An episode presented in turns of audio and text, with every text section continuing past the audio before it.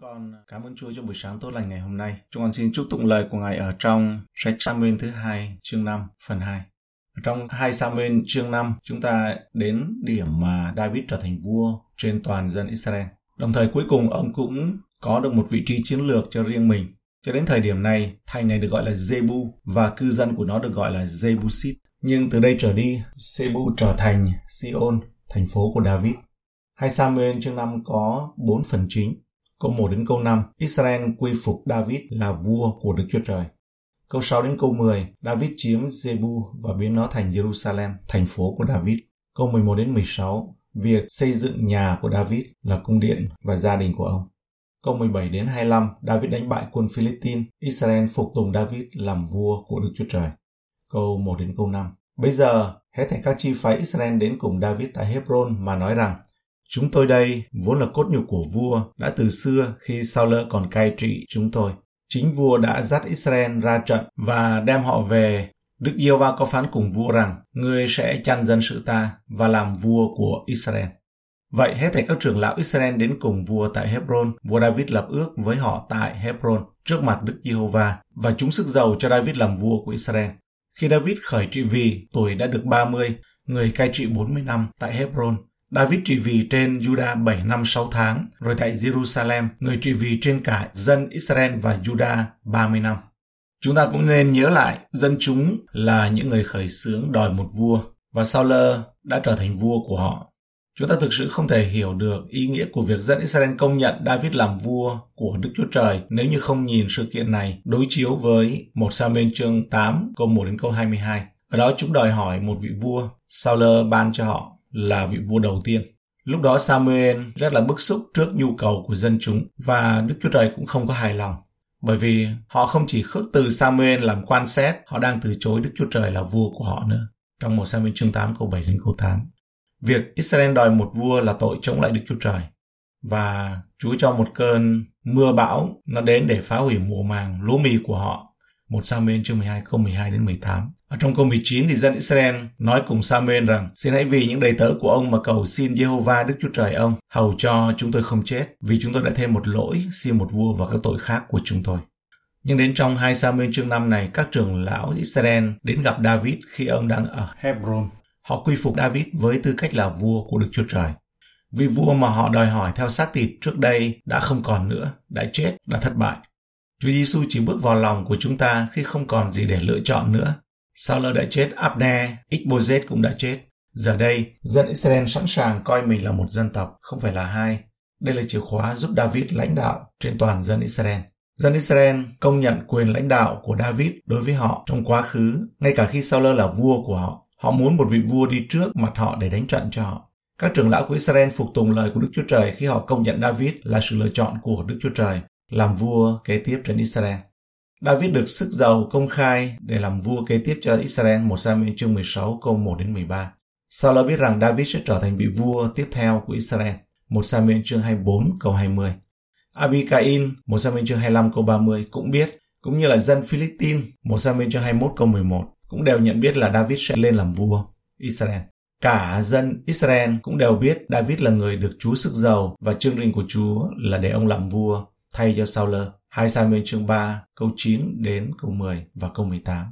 Khi các trưởng lão của Israel đến gặp David, đó là để vâng theo mọi ý muốn được bày tỏ của Đức Chúa Trời, và đây là một hành động vâng lời và đức tin. Câu 6 đến câu 10. Vua và các thủ hạ kéo đến Jerusalem đánh dân Jebusite vốn ở tại xứ này. Chúng nó nói cùng David rằng, ngươi chớ vào đây, những kẻ đui và què đủ mà xua đuổi ngươi đi. Nghĩa là muốn nói David sẽ không vào đây được. Nhưng David hãm lấy đồn Sion, ấy là thành David. Trong ngày đó, David nói rằng, phàm người nào đánh dân Jebusite nhào xuống khe kẻ què và kẻ đuôi chúng nó, tức những kẻ cừu địch của David, sẽ được làm đầu mục và quan trưởng. Bởi có đó có tục ngữ rằng kẻ đuôi và kẻ què đều sẽ chẳng vào nhà này. David ở trong đồn và đặt tên là thành David, người xây vách tứ vi từ Milo trở về trong. David càng ngày càng cường thạnh và Giê-hô-va Đức Chúa Trời vạn quân ở cùng người. Cho đến thời điểm này thì Jerusalem được gọi là Jebu. Người Jebusite được nhắc đến lần đầu tiên ở trong Sáng Thế Ký chương 10 câu 15 đến 16. Ở đó chúng ta biết rằng họ thực sự là người Canaan, hậu duệ của Canaan. Canaan là con trai thứ ba của Cham trong Sáng Thế Ký chương 10 câu 6. Chính người Canaan này đã nhìn thấy Noe lõa lồ, Sáng Thế Ký 9 câu 22, và chuốc lấy lời nguyền rủa lên mình và cho dòng dõi của mình trong câu 25. Trên núi Moriah, Abraham đã dâng Isaac con trai mình. Núi Moriah này cũng chính là ngọn núi mà Solomon đã xây dựng đền thờ ở trong 2 Sử Ký chương 3 câu 1. Nhiều lần, Đức Chúa Trời hứa với dân Israel rằng Ngài sẽ đưa họ vào đất hứa. Vùng đất này là thuộc quyền sở hữu của người Canaan, bao gồm cả người Jebusite, và Đức Chúa Trời hứa sẽ đuổi họ ra khỏi đất đó. Sáng thế ký chương 15 câu 18 đến 21. Khi các điệp viên được gửi đến đất hứa để thăm dò, trong số những cư dân của vùng đất đó, các điệp viên có nói cho biết là ở đấy có dân Jebusite sinh sống, dân số ký chương 13 câu 29. Đức Chúa Trời không chỉ hứa đánh đuổi dân Canaan, Joshua chương 3 câu 10, Ngài còn truyền cho dân Israel phải làm như vậy. Khi dân Israel băng qua sông Jordan, người Jebusite nằm trong số những dân tộc Canaan hợp lực nhau để chống lại sự xâm nhập của người Israel. Joshua chương 9, chương 11 và chương 24 câu 11. Trong sách Joshua, Jebus lần đầu tiên được mô tả là một trong những thành phố thuộc về các con trai của Judah khi bốc thăm, và họ thì không thể đánh đuổi được dân Jebus. Joshua chương 15 câu 63. Ở trong Joshua chương 18 câu 28, Jebus là một thành phố của người, dường như đó là thành phố của người Benjamin, và những người Benjamin cũng không thể đánh đuổi được dân Jebus này, các quan xét chương 1 câu 21. Điều này dẫn đến một kiểu sống chung và đưa đến việc dân Israel đã ôm lấy tội lỗi của người Jebus, các quan xét chương 3 câu 1 đến câu 7. Kết quả của việc này là sự áp bức từ những người hàng xóm của họ như một sự trừng phạt thần thánh. Trong các quan xét chương 19 câu 10 đến câu 12, thành phố Jebus vẫn được miêu tả không phải là của người Israel. Có thể đã có lúc Jebus nằm dưới quyền kiểm soát của Israel ở trong Môsêmen chương 17 câu 54, nhưng còn lâu họ mới chiếm được nó. Mãi đến thời của David, ở trong đoạn này và trong Sử Ký thứ nhất chương 21 câu 15, thì Jebus mới rơi vào tay dân Israel một lần và mãi mãi. Việc chiếm lấy Jebus trong câu 6 đến câu 10 liên hệ với câu chuyện ở trong câu 17 đến 25. David 2 lần đánh bại quân Philistine ở đây, ở trong chương này. Có thể hiểu tại sao David lại chiến đấu chống lại quân Philistine ở trong chương này, vì đó là vấn đề tự vệ. Người Philistine chống tấn công người Israel, và cụ thể là David. Vì David trong thời gian ở Gát vua Kích thì biết quá nhiều về người Philistine, về phương pháp, chiến lược, tuyến đường, nguồn lực của họ. David sẽ là một kẻ thù đáng gờm. Tốt hơn là nên giải quyết hậu họa ngay từ lúc đầu. Trước khi David trở nên cường thạnh, David chỉ còn cách là chống lại họ.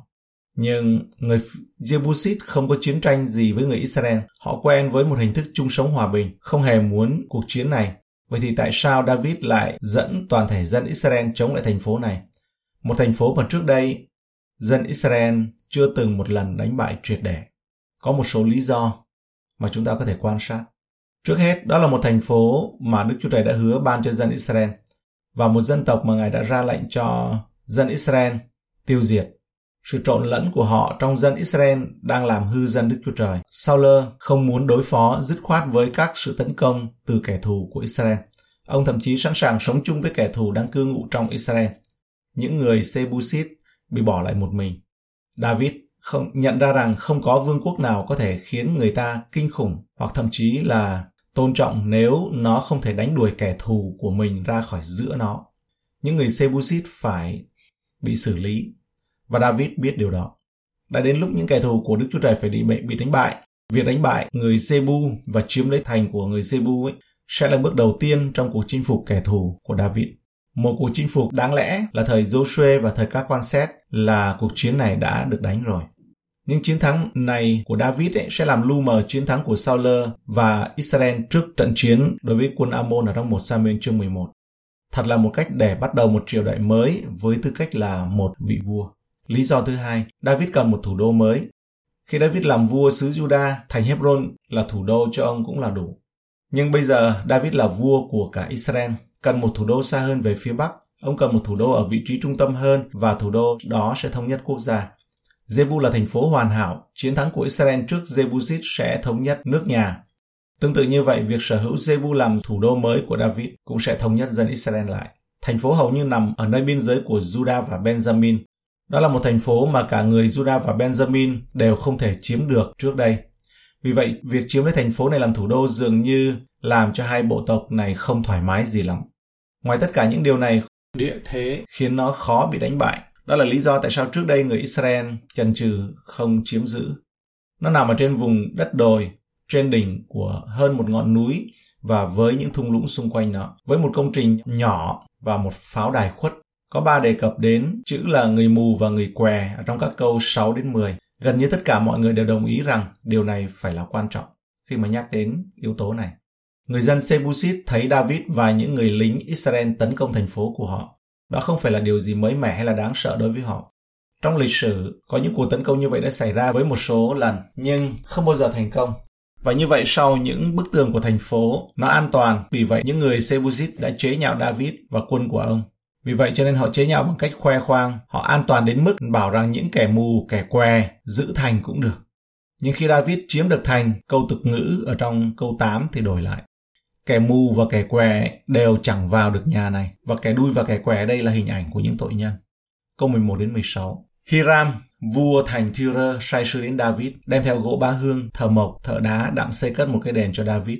Bây giờ David nhìn biết rằng Giê-hô-va đã lập mình làm vua trên Israel và khiến nước mình được thịnh vượng vì cớ dân Israel của Ngài. Sau khi David từ Hebron đến thì còn cưới thêm những hầu và vợ ở Jerusalem, lại sanh thêm cho người những con trai, con gái khác. Này là tên các con trai sanh cho người tại thành Jerusalem: Shammua, Jobab, Nathan, Solomon, Siba, Elisua, Nephek, Zaphia, Elisama, Elizada và Eliphelet. David làm vua trên Israel thì khi David lên làm vua trên Israel thì có hai phản ứng. Một là đón nhận ông như một người bạn và trở thành đồng minh, giống như vua Tyre. Hai là chống lại và tấn công ông như một kẻ thù, là người Philistine. Khi cung điện này được xây dựng, David mới biết rằng ông thực sự là vua trên toàn dân Israel. Nó giống như một giấc mơ bấy lâu nay, bây giờ Chúa cho nó trở thành hiện thực. Trong ngôn 24 câu 27 nói rằng: Hãy sửa sang công việc ở ngoài của con và sắm sẵn tại trong ruộng con, rồi sau hãy cất nhà của con. Đức Chúa Trời cuối cùng đã thực hiện đầy đủ và trọn vẹn lời hứa của Ngài là David sẽ cai trị trên dân Ngài. Trong thời gian mà David chuyển đến ở tại Jerusalem thì ông đã có thêm một số người vợ khác và sinh trông những đứa con khác nữa. Một mặt thì những suy nghĩ thời đó nói rằng có nhiều vợ nhiều con có nghĩa là thịnh vượng, họ đo lường theo tiêu chuẩn đó. David thực sự thịnh vượng ở Jerusalem, nhưng mà cái vấn đề khi thêm nhiều vợ ấy, thì David gặp nguy cơ sinh ra nhiều vấn đề hơn và ông đã không quan tâm đến lời cảnh báo của Chúa đối với các vị vua trước đây của Israel. Ở trong Phục Truyền Luật Lệ Ký chương 17 câu 7 nói rằng các vua ấy thì chớ nên lấy nhiều vợ và cũng đừng có thâu trữ nhiều bạc vàng cho mình. Câu 17 đến 25. Khi dân Philistine biết David đã chịu sức giờ làm vua Israel rồi thì kéo ra đặng đánh người. David hay điều đó bèn đi đến đồn. Dân Philistine đi đến bủa ra trong trũng Rephaim. Bây giờ David cầu vấn Đức Giê-hô-va mà rằng: Tôi phải đi lên đánh dân Philistine chăng? Ngài sẽ phó chúng vào tay tôi chăng? Đức Giê-hô-va đáp cùng David rằng: Hãy đi lên, vì hẳn ta sẽ phó dân Philistine vào tay người. Vậy David kéo đến ba anh Pherasim là nơi người đánh dân đó. Và người nói rằng: Đức Giê-hô-va đã đánh vỡ các kẻ thù nghịch tôi khỏi trước mặt tôi khác nào nước chảy. Bởi cơ đó người đặt tên chỗ này là ba anh Pherasim. Dân Philistine bỏ lại các thần tượng của chúng nó tại đó. David và thủ hạ người lấy đem đi. Dân Philistine trở lại lần thứ nhì và bủa ra trong trũng Rephaim. David cầu phấn Đức Giê-hô-va, Ngài đáp rằng: Ngươi chớ đi lên, hãy đi vòng phía sau chúng nó, rồi ngươi sẽ tới chúng nó về hướng cây dâu. Và khi nào ngươi nghe tiếng bước trên ngọn cây dâu, bây giờ hãy lật đật xông tới, vì chính trong lúc đó Đức Giê-hô-va sẽ đi trước ngươi đặng hãm đánh đạo quân Philistine. David làm mọi điều Đức Giê-hô-va đã phán dặn người. Người đánh đuổi dân Philistine từ Kê-ba cho đến Kê-se. Khi David biết về cuộc tấn công của người Philistine, ông đã đi đến đồn ở trong câu 17. Một Sử Ký chương 11 câu 15 cho chúng ta biết là trong bọn 30 người làm tướng có 3 người đi xuống hang đá Adullam đến cùng David. Còn đạo quân Philistine đóng trại tại trong trũng Rephaim. Có vẻ như David và người của ông đã chạy trốn đến hang đá Adullam. Chính trong khi David và người của ông ở tại đó thì quân Philistine đã chiếm được Bethlehem và đóng trại ở đó. Bởi vì một Sử Ký chương 11 câu 16 thì nói: Lúc ấy David ở trong đồn và có phòng binh của dân Philistine ở Bethlehem. Phải chăng người Philistine truy lùng David? Mặc dầu như vậy, David bày tỏ mong muốn có được một cốc nước từ cái giếng quê nhà tại Bethlehem. Và 3 trong số những chiến binh dũng cảm của ông đã vượt qua các phòng tuyến của người Philistine để lấy nước cho ông. Một Sử Ký chương 11 câu 16 đến 19. Cũng chính tại trong hang đá Adullam, nhiều người đã đến gặp David và sau này trở thành những tay anh hùng. Trong cuộc đối đầu đầu tiên của David với người Philistine, chính David là nguyên nhân của cuộc chiến. Và David cầu hỏi Chúa, thì Đức Chúa Trời hướng dẫn David ở trong trận chiến này và Ngài đã bảo đảm là sẽ giao dân Philistine vào tay của vua. năm câu 19. Ở tại Ba Anh Phê-rát-xin, David gặp kẻ thù và đánh bại chúng. Đặt tên nơi này là Ba Anh Phê-rát-xin, có nghĩa là Chúa của sự đột phá. Ngài đã phá vỡ, Ngài đã công phá. Nhưng một lời nhắc nhở rằng Đức Chúa Trời đã ban cho chiến thắng đột phá này trước kẻ thù. Người Philippines đã bỏ thần tượng của họ và người của David đã tập hợp thần tượng lại ở trong câu 21. Nhưng trong một sử ký chương 14 câu 11-12, chúng ta biết rằng các thần tượng được gom lại để đốt trong lửa. Như vậy thì dấu hiệu của sự đột phá là khi bạn đập bỏ những thần tượng trong đời sống của bạn. Nhưng sự đập bỏ thần tượng này chúng ta cần làm đúng. Không phải là việc mà đi dỡ bàn thờ nhưng một cách thiếu hiểu biết. Nó quan trọng nhưng rất quan trọng hơn ấy là cần làm đúng. Kẻ thù không bỏ cuộc lại nhóm ở trong trũng Rephaim. Chữ Rephaim này nó cũng mang nghĩa là dòng khổng lồ. David câu hỏi Chúa, dấu hiệu trận chiến này đó là tiếng chân của thiên sứ bước trên ngọn cây dâu. Ở trong câu 14, trên ngọn cây dâu. Người Philippines thất bại đến nỗi là David đã truy đuổi, chúng phải chạy về xứ của chúng, bởi vì cây xe là nằm ở nơi biên giới của lãnh thổ Philippines và Israel. Sự thất bại của quân Philippines mang ý nghĩa quyết định. David đã phải trải qua nhiều kinh nghiệm đau đớn để đến chỗ này. Đã có những khoảng thời gian tốt đẹp, chẳng hạn như lúc gảy đàn phục vụ Saul tại Hoàng Cung, trở thành bạn thân với Jonathan, con trai của vua, đánh bại Goliath và sau đó đã được Saul thăng chức, rồi cưới một trong những người con gái của vua, khiến David trở thành một phần của hoàng tộc.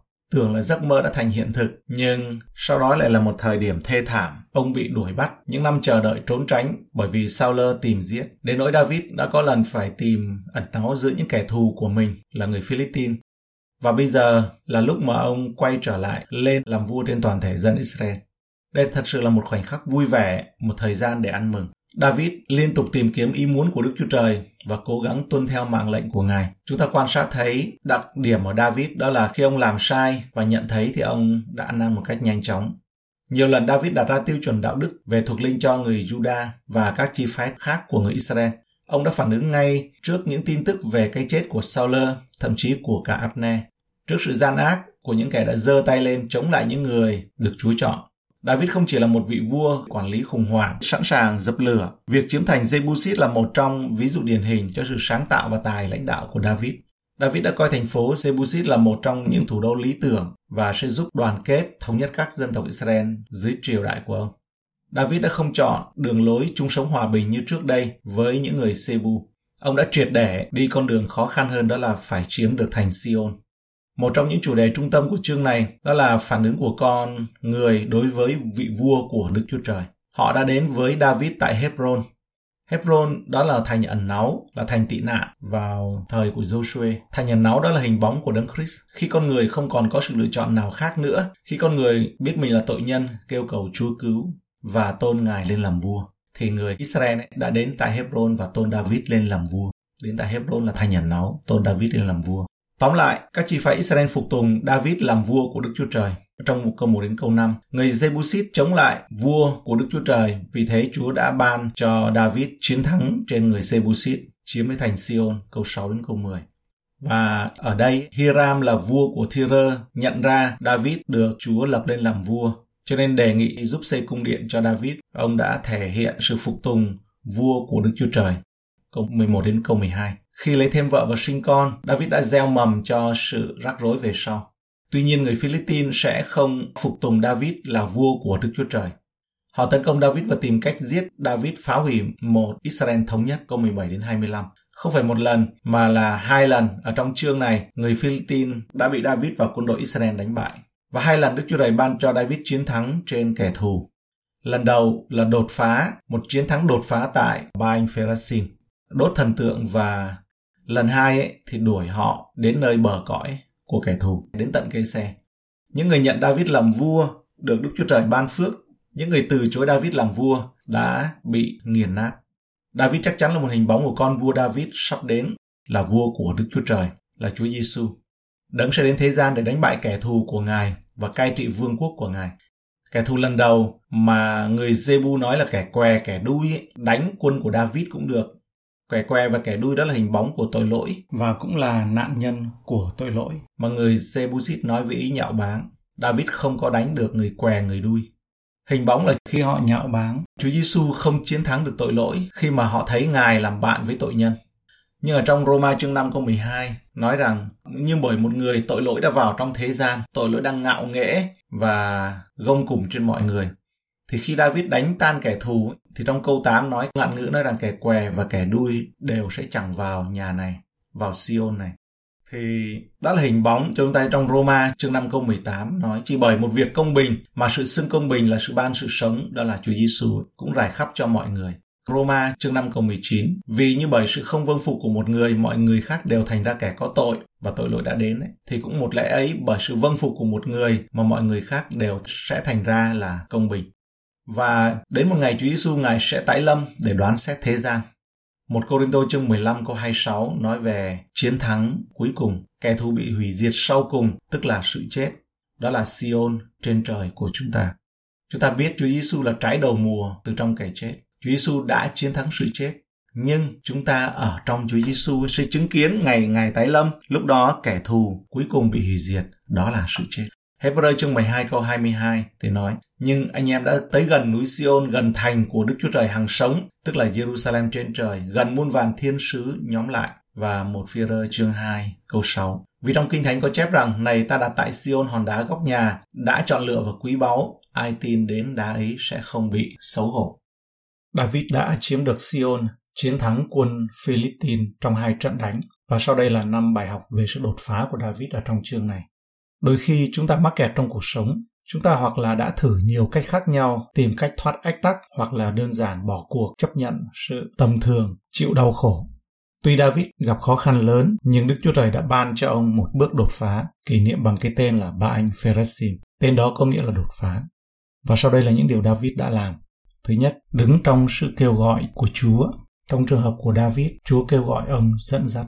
Ở trong câu 2, đã từ xưa khi Saul còn cai trị chúng tôi, chính vua đã dắt Israel ra trận và đem họ về. Đức Giê-hô-va cao phán cùng vua rằng, ngươi sẽ chăn dân sự ta và làm vua của Israel. David đã vâng lời Chúa, đứng ở trong vị trí mà Chúa đặt để ông, đó là dẫn dắt. Chúng ta hãy đứng ở trong điều mà Chúa kêu gọi mỗi chúng ta. Thứ hai, David đã nhớ lại và nhận biết ở trong câu 12. Bây giờ David nhìn biết rằng Đức Giê-hô-va đã lập mình làm vua trên Israel và khiến nước mình được thịnh vượng vì cớ dân Israel của Ngài. David biết Đức Chúa Trời gọi ông lên làm vua, đặt vào vị trí ở trong Thi Thiên chương 78 câu 70 đến 72. Chúng ta cần ghi nhớ rằng Chúa đặt chúng ta tại nơi chúng ta đang ở. Hãy ghi nhớ sự kêu gọi mà Chúa đã gọi. Chúng ta có thể bị kiệt sức, tức là burnout hay là trầm cảm, bởi vì chúng ta quên Chúa là ai và quên sự kêu gọi của Ngài. Nếu bạn là người quản nhiệm, bạn cần nhớ vai trò mình là người chăn chiên, công vụ chương 20 câu 28. Nhưng Chúa Giêsu mới là đấng xây dựng hội thánh, Ngài thành lập hội thánh, không phải là bạn. Đó là trách nhiệm của Chúa Giêsu. Người hầu việc Chúa được kêu gọi để trồng và tưới, nhưng không được kêu gọi để sở hữu chiên, và chỉ Chúa mới làm cho mỗi chúng ta lớn lên.